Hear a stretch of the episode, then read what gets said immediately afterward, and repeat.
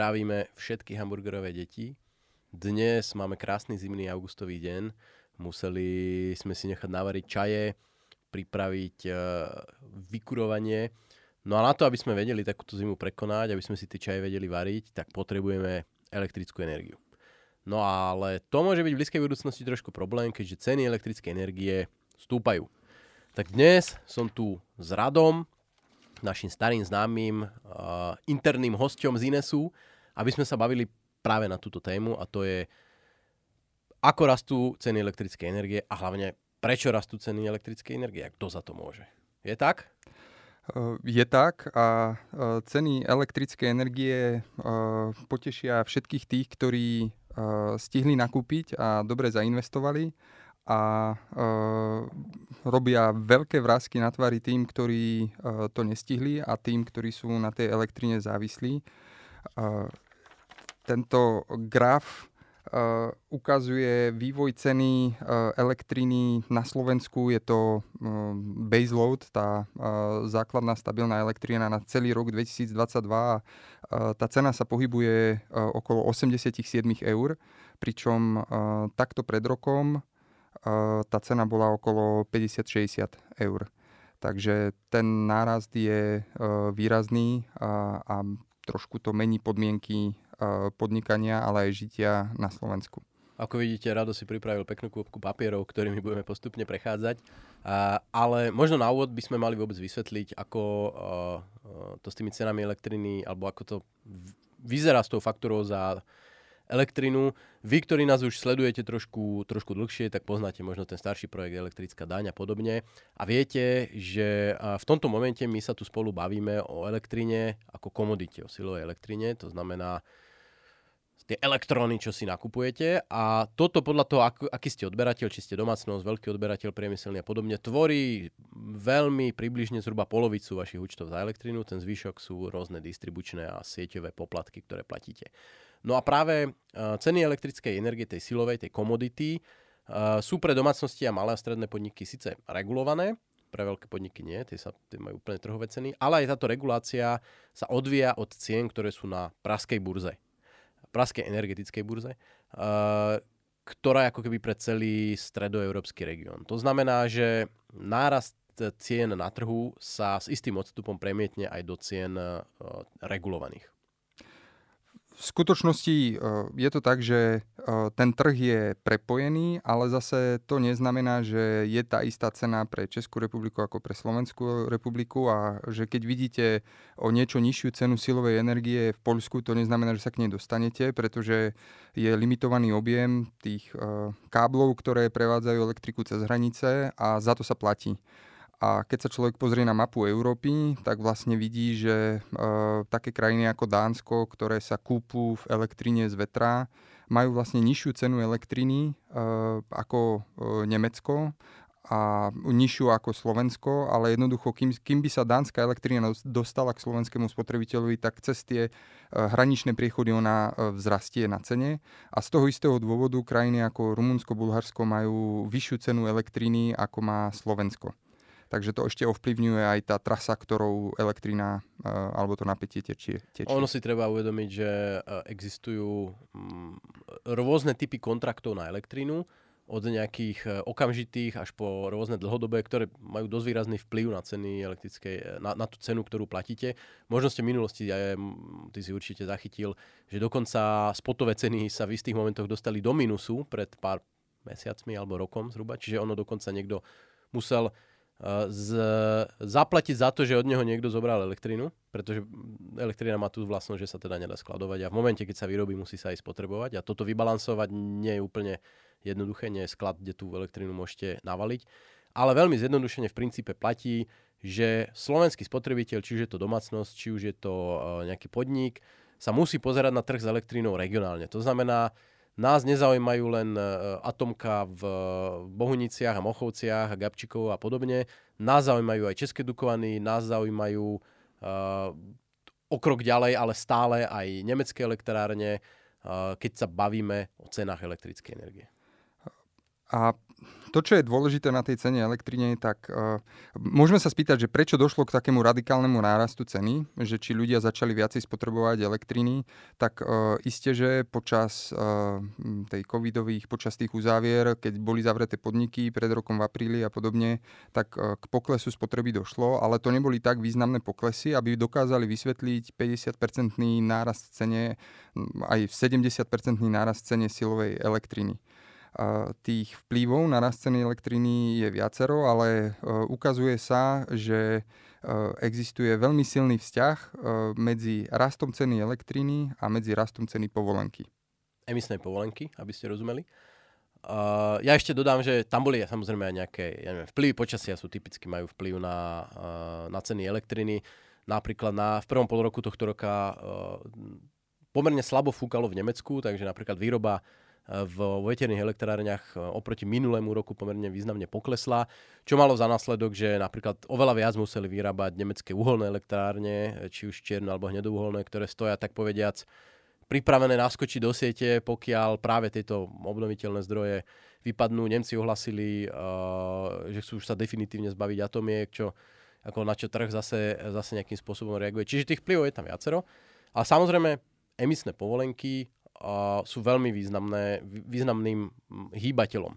A keď sa pozrieme na cenu emisných povoleniek, tak e, ten vývoj tam vyzerá podobne ako v prípade cien elektrickej energie. No, uh, neviem prečo, ešte sa mi to nepodarilo vypatrať, ale existuje taký dátum, 2. novembra 2020. Uh, vtedy sa zlomil trend, emisná povolenka dosahovala 22 eur a odvtedy tá emisná povolenka vyletela do vesmírnych výšin. V priebehu 6 mesiacov jej cena vzrastla o 100%. Uh, teraz sa pohybuje okolo nejakých 50-55 eur uh, za jednu tonu. A um, asi bežnému človeku to príde tak, že um, nevie vlastne, ako si má tú cenu vyložiť, ale tak skúste si predstaviť, že máte uh, tepláreň, ktorá ešte fičí na čiernom uhlí a emituje veľké množstvo, v podstate 100 eh, tisíce tón eh, CO2 a teraz vám účet vzrastie z 20 miliónov na 40 miliónov. Len za možnosť vypúšťať tie emisie, tak to je veľký zásah do podnikateľského plánu.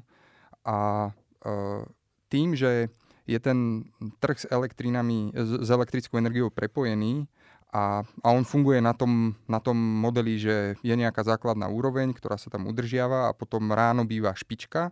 Všetci ľudia idú do práce, je veľký odber elektriny a tú špičku častokrát doplňajú plynové a uholné elektrárne. A aj plynové, aj uholné elektrárne tieto povolenky musia nakupovať a e, v cene tejto elektriny, akoby toho posledného megawatu dodaného do siete v ten daný moment, tak tá cena sa stáva trhovou cenou. Čiže e, ty si to už spomínal, bez ohľadu na to, že väčšina slovenských zákazníkov má elektrínu z Mochoviec alebo e, z Gabčíkova, e, len minimum elektríny máme e, z hnedouholnej elektrárne, tak aj tak sa nás vlastne týka tá cena, za ktorú predáva alebo vyrába uholná elektráreň v Nemecku alebo na severe Čiech. No ja som starý bard, ja si pamätám ešte časy okolo roku 2017, keď emisná povolenka stála asi 5 eur za tonu a v podstate sa hovorilo o tom, že je to úplne zlyhaný projekt a, a že čo s tým. Ono potom v tých následujúcich troch rokoch, či už nejakými byrokratickými zásahmi, že sa zmenil tok tých povoleniek na trh. Na trh Európska únia to trošku pomiešala, spravila tzv. backlogging, že teda presunula povolenky z dneška, že ich vydá, vydá neskôr. A takisto prišlo k nejakému ekonomickému oživeniu, ktoré to vynieslo niekam na tú cenu, ako si ty spomínal, no, tých 20 eur. Áno, ale ja by som tam dal predsa ešte len krátke vysvetlenie predtým.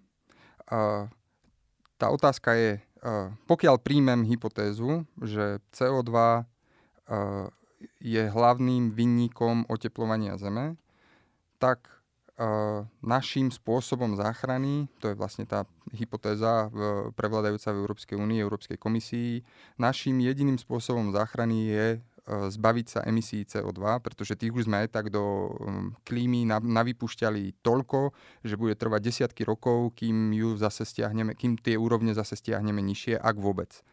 Takže cieľ je, poďme znížiť emisie CO2, máme na to rôzne nástroje, môžeme zdaňovať produkciu e, emisí, môžeme zakázať produkciu emisí, alebo môžeme vytvoriť nejaký kvázi trhový mechanizmus, e, ktorý premietne cenu emisí do produkcie uhlíka.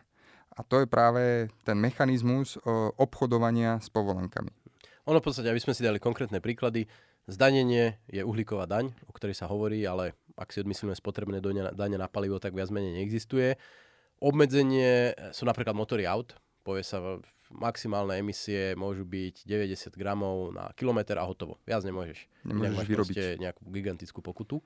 No a potom, ako ty hovoríš, že sa určí, určí sa strop na celoeurópskej úrovni, že chceme toľko a toľko miliard emisí, rozsekáme si to na povolenky a vy sa o ne pobite. Kto proste uh, si tie emisie dokáže kúpiť, tak uh, OK, nech si ich vyrába, pretože to znamená, že niekto iný tie emisie, ktorý nebol schopný preplatiť toho prvého, niekto iný tie emisie produkovať nebude. Čiže uh, z toho hľadiska hľadania toho najefektívnejšieho výrobcu emisí, čo v, v ekonomickom ponímaní znamená, že výrobcu, ktorý dokáže za tonu emisí vytvoriť najvyššiu pridanú hodnotu v ekonomike, vyrobiť najviac vecí, tak je, je tento systém, dá sa povedať, najefektívnejší. Vedia ale zároveň potom aj k takým otáznejším situáciám, že napríklad Uh, z tých emisných povoleniek sa stalo niečo teraz v posledných týždňoch a mesiacoch, niečo ako taký, taký bitcoin, že už nielen fabriky, nielen elektrárne na, si to na trhu nakupujú, pretože reálne emisie vypúšťajú a reálne ich musia offsetovať tým, že majú tie povolenky. Ale už sú to aj hedžové fondy, ktoré vychádzajú z predpokladu, že cena tých povoleniek ďalej ešte v čase porastie, ktorí jednoducho nakupujú pre seba a tým uh, zvyšujú ceny na trhu. No tých motivácií je tam viacej. Uh, pretože keď sa nad tým človek zamyslí, tak ako uh, akciový trh vznikol ako potreba nejakých ľudí riešiť nejaký problém. Uh, trh s tulipánmi vznikol tiež ako potreba a um, všetky, všetky, všetky oblasti, kde človek na trhu uh, obchoduje a kde vzniká trhová cena, tak vznikajú spotreby tých ľudí. Takže ten trh časom si vypestuje nejaké pravidlá, na základe ktorých fungujú, tak aby boli spokojní zákazníci aj predávajúci. Ten trh s emisnými povolenkami je umelo vytvorený trh. Z tohto pohľadu je to zaujímavý príbeh pre e, štúdium ekonómie, že akom, ako ho vytvárať. A on e, existuje od roku 2005 a skutočne e, mnohé tie obdobia nefungoval dobre, pretože tí tvorcovia trhu čelili politickým obmedzeniam a neochote priemyslu pochopiteľne, takže na začiatku bolo veľký objem tých povoleniek dodávaných zadarmo. Aby bolo jasné, v tom systéme obchodovania s povoleniek je teraz možno 40-50% emisí krajiny, ne, ne, neobsahuje to všetky emisie. Sú to viac menej stacionárne zdroje, takže výroba elektriny, výroba tepla, veľké priemyselné podniky alebo menšie priemyselné podniky, nie je tam úplne každý. A veľká časť týchto producentov dostávala povolenky zadarmo a to pochopiteľne uh, tí, ktorým chýbali povolenky, tak sa tie zadarmo povolenky dostávali na trh a preto cena bola nízka. Potom do toho systému prišla možnosť prenášať tie povolenky do nasledujúceho obchodovacieho obdobia, pretože to obchodovanie má, je v rôznych fázach. Teraz sme v štvrtej, štvrtom období, 10 roč, ročnica 21 až 2030 v predchádzajúcom období e, bolo možné nakupovať tie povolenky aj v zahraničí. To bola taká snaha vytvoriť celosvetový trh a tie povolenky zaplavili európsky trh a preto tá cena rapidne klesla. Potom Európska komisia prišla s tým, že budem stiahovať alebo obmedzím e, vydávanie nových povoleniek na trh a vytváram nejakú rezervu a tou rezervou oni už teraz vlastne aktívne manipulujú trh tak aby objem kolujúcich povoleniek bol od nejakých 400 do 800 miliónov a tým sa zabezpečuje to, že není príliš veľký rozdiel medzi dopytom a ponukou. A ešte posledná vec, ten cap and trade funguje takým spôsobom, to, že obmedz množstvo a obchoduj, že Únia vlastne definuje pre všetky tieto subjekty, ktoré musia, ten, ten subjekt v podstate za celý rok vypustí nejaké emisie, musí mu to overiť nejaký auditor, nejaký overený auditor, ktorý potvrdí, áno, hen ten vypustil 1 milión tón a on musí v zápäti do jedného mesiaca zložiť na stôl povolenky na 1 milión tón. Keď ich nemá, platí pokutu, ale aj tak si ich musí kúpiť za drahú cenu. Takže ty, keď si uh, podnikateľ alebo producent a uplatnil si novú technológiu, ktorá ti ušetrila povolenky, tak ty ich máš ešte motív držať.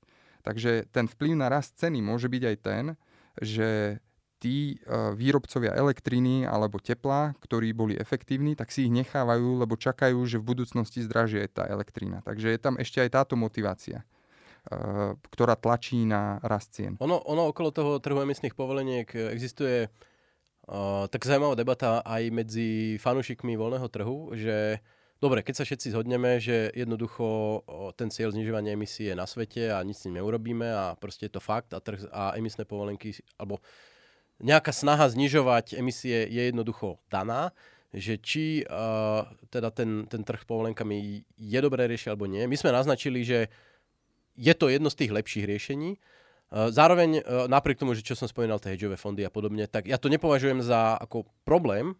Hedžový fond je niekto, kto proste prichádza do toho systému a pomáha tam manažovať v ňom riziko cenových výkyvov, že tak, ako to funguje na akciových trhoch a podobne.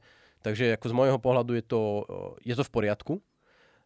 Ale to, čo si spomínal ty, že sú tam skôr dva základné problémy, že ten trh je selektívny, určuje, kto teda tie povolenky na koho spadajú, na koho nespadajú, čo je na jednej strane dané lobbyingom, že ja neviem, farmári, ne, farmári nenakupujú povolenky, nie? Že napríklad akože farmári asi uh, si vedia plus iné odvetvia pomerne tvrdo zatlačiť, aby toto na nich nespadalo. Zároveň ale sú tam akože aj technické obmedzenia, že ty si môžeš povedať, že dobre, tak človek, ktorý bicykluje na bicykli, tak vydýcha viac e, oxidu uhličitého, tak aj on za tých 10 km na bicykli by si mal kúpiť povolenku za 2 centy.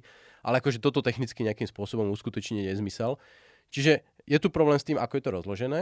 A druhý problém je, že uh, Európska, komi- alebo Európska únia, Európska komisia je vlastne market maker, ktorý dozásadným spôsobom ten trh manipuluje. Že ten trh ako má nejaké očakávania a teraz tam ako príde z vrchu tá božia ruka, ktorá to úplne zamieša, odobere, pridá, zmení pravidlá, pridá sektory, odobere sektory, no neodobere, len ich pridáva.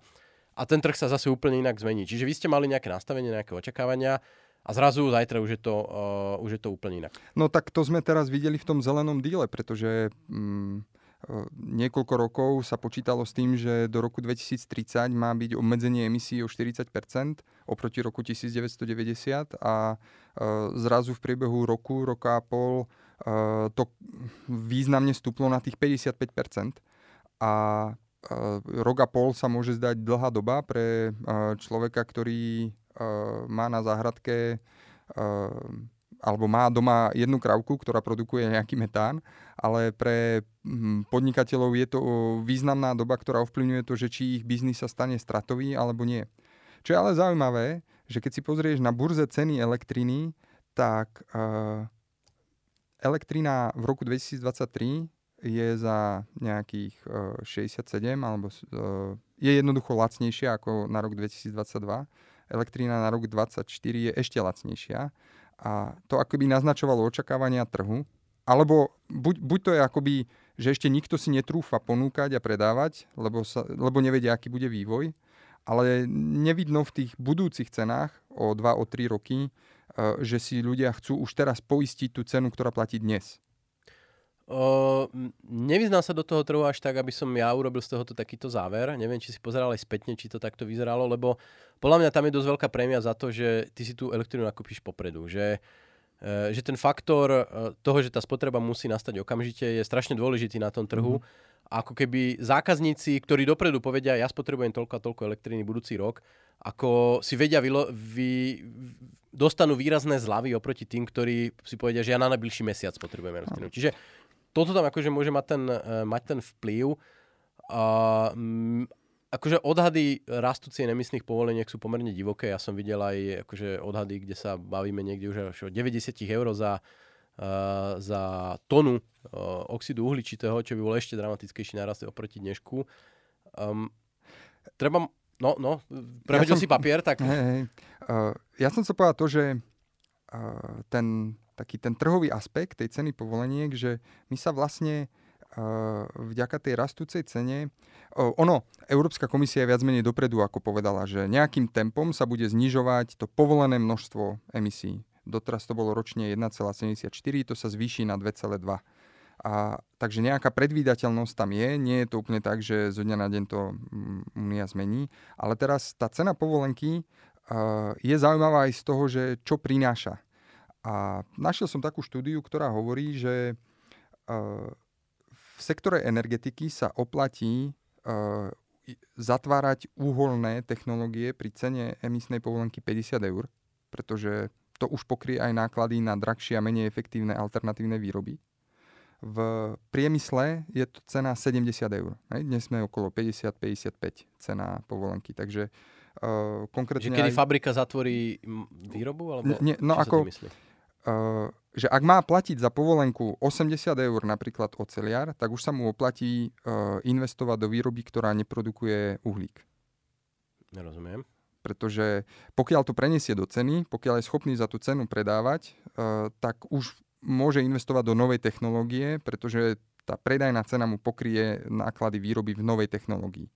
Jasné, ale zase ako priemysel to je strašne široké spektrum, že niektorý priemysel až tak tej elektriny nemíňa, niektorý míňa strašne veľa elektriny. Áno, áno. Toto je také zo všeobecnenie. Zaujímavé je, že uh, pri doprave sa hovorí o cene 130 uh, eur čo už vlastne dnes máme v spotrebnej dani. Takže to je, to, to je ináč taká zaujímavá otázka, pretože ten samotný balík Fit for 55, to zníženie na 55%, o tom sme ešte nehovorili, to je vlastne zoznam legislatívnych opatrení, ktoré komisia chce predložiť a nechať si schváliť nových pravidiel, ktoré budú obmedzovať ďalšie emisie a práve do toho obchodovania s povolenkami, v ktorom boli hlavne teraz elektrina, teplárne, priemysel, chce zapojiť aj bývanie a dopravu.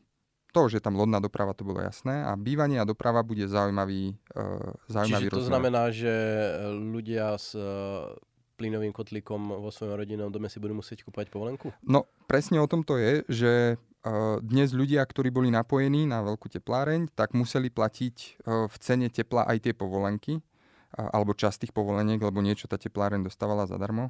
A ako náhle niekto prešiel na plyn, tak zrazu tú povolenku už platiť nemusel. A toto je... Akože veľ... keď si postavil vlastnú kotolňu, povedzme, že panelák je napojený na centrálne zásobovanie, platí aj za emisné povolenky. V momente, ak sa osamostatní, tak už zájemné povolenky neplatí, lebo už je to malý, tak. malé. Uh, len ono, keď sa človek pozrie na graf ceny zemného plynu, tak ten uh, medziročne uh, vzrástol uh, z, uh, trojnásobne. Takže ten plyn zdražil tiež, ale jednoducho myšlienka je taká, že uh, ako náhle je nejaký väčší spotrebiteľ, nemusí to byť len veľký podnik, tak už by mal tie povolenky platiť a aby sa vlastne vyrovnali e, podmienky a aby sa dosiahlo to, že ti nepribúdajú nové emisie, pretože Únia vlastne cieľuje to, tú uhlíkovú neutralitu, takže ona potrebuje pokryť čo najväčšie množstvo emisí. A, Počkaj, a... teraz sme trošku odplávali z toho, z tých pôvodných rodinných domov. E, čiže dnes v podstate ty, keď si napojený na centrálne zásobovanie, odpojíš sa alebo sa presťahuješ z bytu do rodinného domu, kde si dáš plynový kotol, tak tam už nikto nemerá, že ty, či ty si si postavil e, vykurovaný bazén a zvýšil si si emisie, pretože ty neplatíš polenky, ako keby si mimo toho systému a ponovom tam budú spadať aj takéto malé ne, zdroje. To ponovom uh, nevieme, ako bude, pretože tu sa dostávame k problému oranžových viest. Toto bude politicky extrémne citlivé a uvidíme, ako to dopadne.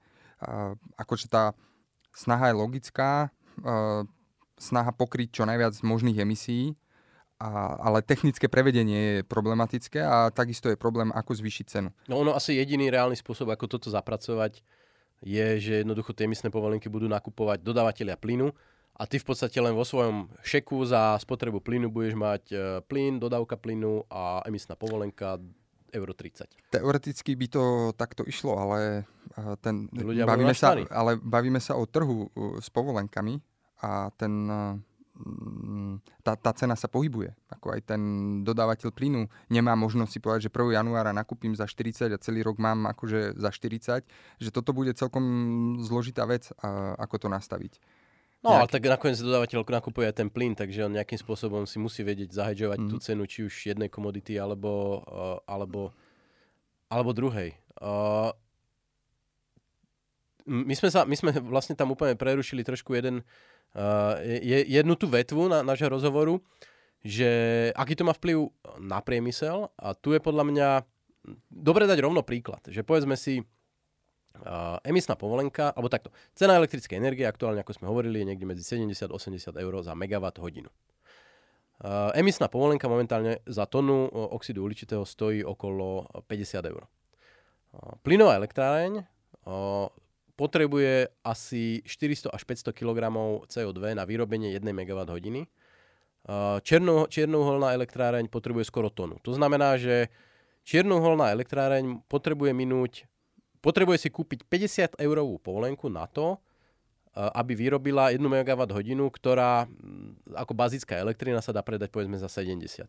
Pred rokom tá cena tej povolenky bola si 20-25 eur. To znamená, že ako keby uh, ten, ten priamy prevod je tam skoro jedna k jednej. Že v černoholnej elektrárni každé euro nárastu emisnej povolenky znamená euro nárastu nákladov na 1 MWh elektrickej energie. Čiže uh, je tam pomerne významný vplyv. Zároveň sme hovorili, že síce je pekné, že Slovensko má jadro, veľa jadrových a vodných elektrární a tu tie uholné hrajú veľmi malú rolu. Tým, že my sme zapojení do toho regionálneho trhu, tak uh, tento efekt spôsobí, že aj u nás porastú, rast, porastú ceny elektrickej energie. No a porastu ceny elektrickej energie tým pádom aj pre priemysel, hlavne teda priemysel, ktorý výrazným spôsobom tú elektrinu spotreboval, čo je väčšinou metalurgia, výroba hliníka, rôznych zliatín, chemický priemysel, chemický no. priemysel a podobne. Je to akože úplne zásadným spôsobom v rádoch povedzme desiatok, e, mnoho desiatok miliónov eur títo výkyvy e, cien e, zapôsobia. A teraz ako, možno sa dostávame už k takej, takej záverečnej otázke, že, že čo s tým? Tak tých možností je niekoľko. Za prvé, hm, tá božská ruka ovládajúca trh s povolenkami sa rozhodla, že výnosy z aukcií povoleniek bude koncentrovať do inovačného a modernizačného fondu. Takže to sú mnohomiliardové fondy, ktoré majú poskytnúť zdroje priemyselným výrobcom na to, aby zekologizovali. Počkaj, my sme vlastne vôbec nepovedali, že kto tie povolenky predáva. No, tak vlastníkmi povoleniek sú vlastne členské štáty. Výnosy z povoleniek idú do uh, kasy e, členských štátov. Na Slovensku je to environmentálny fond. A vlastne v pravidlách obchodovania s povolenkami je napísané, že výnosy z povoleniek majú ísť na zelené alebo klimatické e, účely alebo na podporu transformácie priemyslu. Takže jednoducho e, podniky, ktoré e, znečisťujú, si musia kúpiť povolenky od štátu. Štát tie výnosy z povoleniek má použiť na to, aby zozelenal ekonomiku a pomohol priemyslu k transformácii. Ono asi inak iným spôsobom to ani nemôže použiť, nie? že to nemôže za to zaplatiť vyššie dôchodky. Nemôže a preto vidíme, že na účtoch environmentálneho fondu sa blížime k 1 miliarde eur pretože predchádzajúca vláda ani tá súčasná vláda ešte neprišli na mechanizmus, ako tie peniaze nejakým spôsobom účinne používať. To je skoro zázrak, nie? Ak by som hneď vedel, ich minúť. Uh, tak uh, ono je to v skutočnosti dosť zložité, pretože tých schém, ktoré štát môže používať, je veľa uh, uh, a zároveň projektov je možno málo, uh, pretože to nie je zase tak uh, jednoduché. Uh, je jednoduché vyhlásiť výzvu na zateplenie rodinných domov, je jednoduché vyhlásiť výzvu na dotáciu na kotly alebo tepelné čerpadlá. Ale to zase nezie tak veľa peňazí v takom veľkom čase. A, a EU to musí asi schváliť nejakým spôsobom? No, určite sú tam nejaké obmedzenia, ale takže jedna cesta je, že štát takýmto spôsobom kompenzuje tie vyššie ceny, alebo on vlastne povie, ty v rodinnom dome budeš platiť viacej za plyn, ale my ti dáme prachy na zateplenie, takže minieš menej plynu, takže to nebude až tak moc bolieť. To je taký hlavná cesta. Ale čo s tými podnikmi, ktoré elektrínu používajú, ale sami o sebe nepo, nevypúšťajú špinavé plyny, CO2 a podobne. Ja som pôvodne ešte chcel spomenúť k tým povolenkám uh, to letectvo, to je taký pekný príklad. Uh, tak daj. Uh, prečo ten spôsob cap and trade má navrh nad uhlíkovou daňou?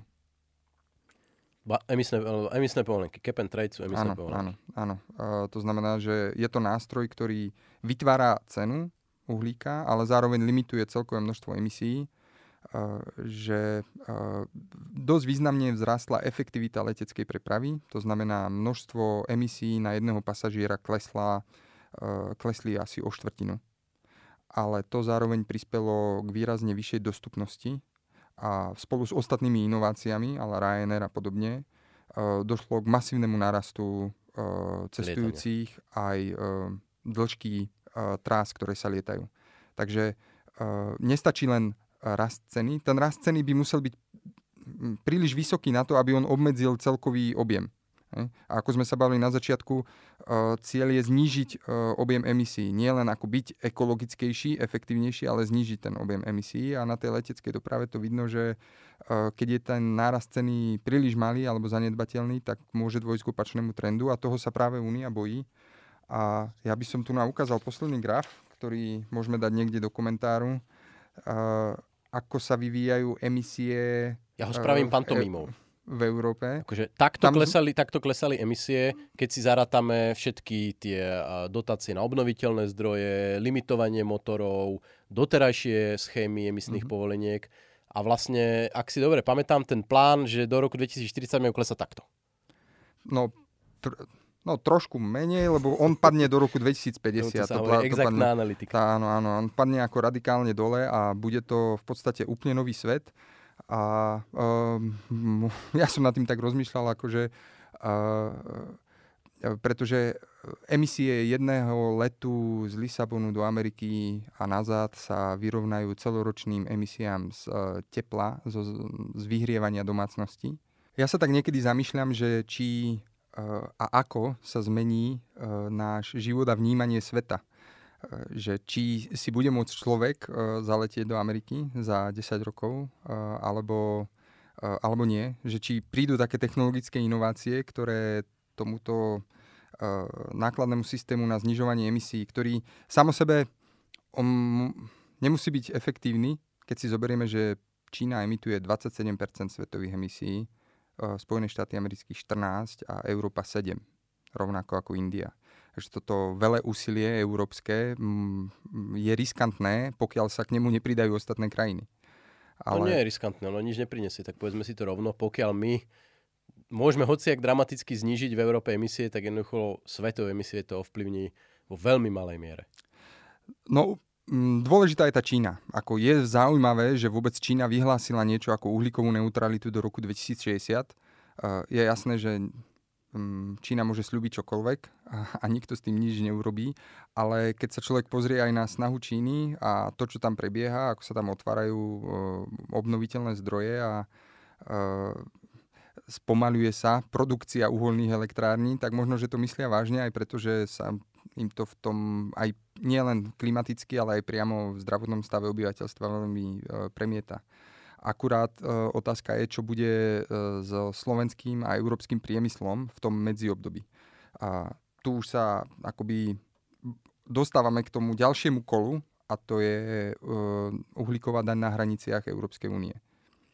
To, je, to bude ďalšia veľká vec, ktorá nás čaká v horizonte jedného, dvoch rokov, pretože je veľmi, pokiaľ e, radikálne vzrastie povolenka v Európe a nejaký producent e, v Turecku e, tento náklad nemá a môže predávať na európskom trhu, tak má jednoznačnú výhodu a uhlík môže, produkcia no, uhlík no, ale, môže ale, utekať. No ale zase treba povedať, že toto ochráni možno výrobcov na domácom trhu, ale mnohí z nich hrajú na trhu globálnom, kde nám to proste nebude nič platné, že budeme mať my vlastnú uh, uhlíkovú daň, keď je jednoducho európsky výrobca súťaží o zákazníka v Číne s tureckým uh, výrobcom, tak proste ten turecký bude mať navrh.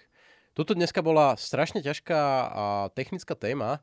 Neviem, či možno aj najťažšie, ako sme tu, ako sme tu mali. Tak ja, ja sa možno pokúsim o také zhrnutie, môžem ma doplňať, že Európa si stanovila za cieľ znižovanie emisí uhlíka tento cieľ ešte toto leto brutálne pritvrdila. V tomto momente ešte tie politiky nové nenabehli, ale v najbližších mesiacoch a rokoch budú nabiehať.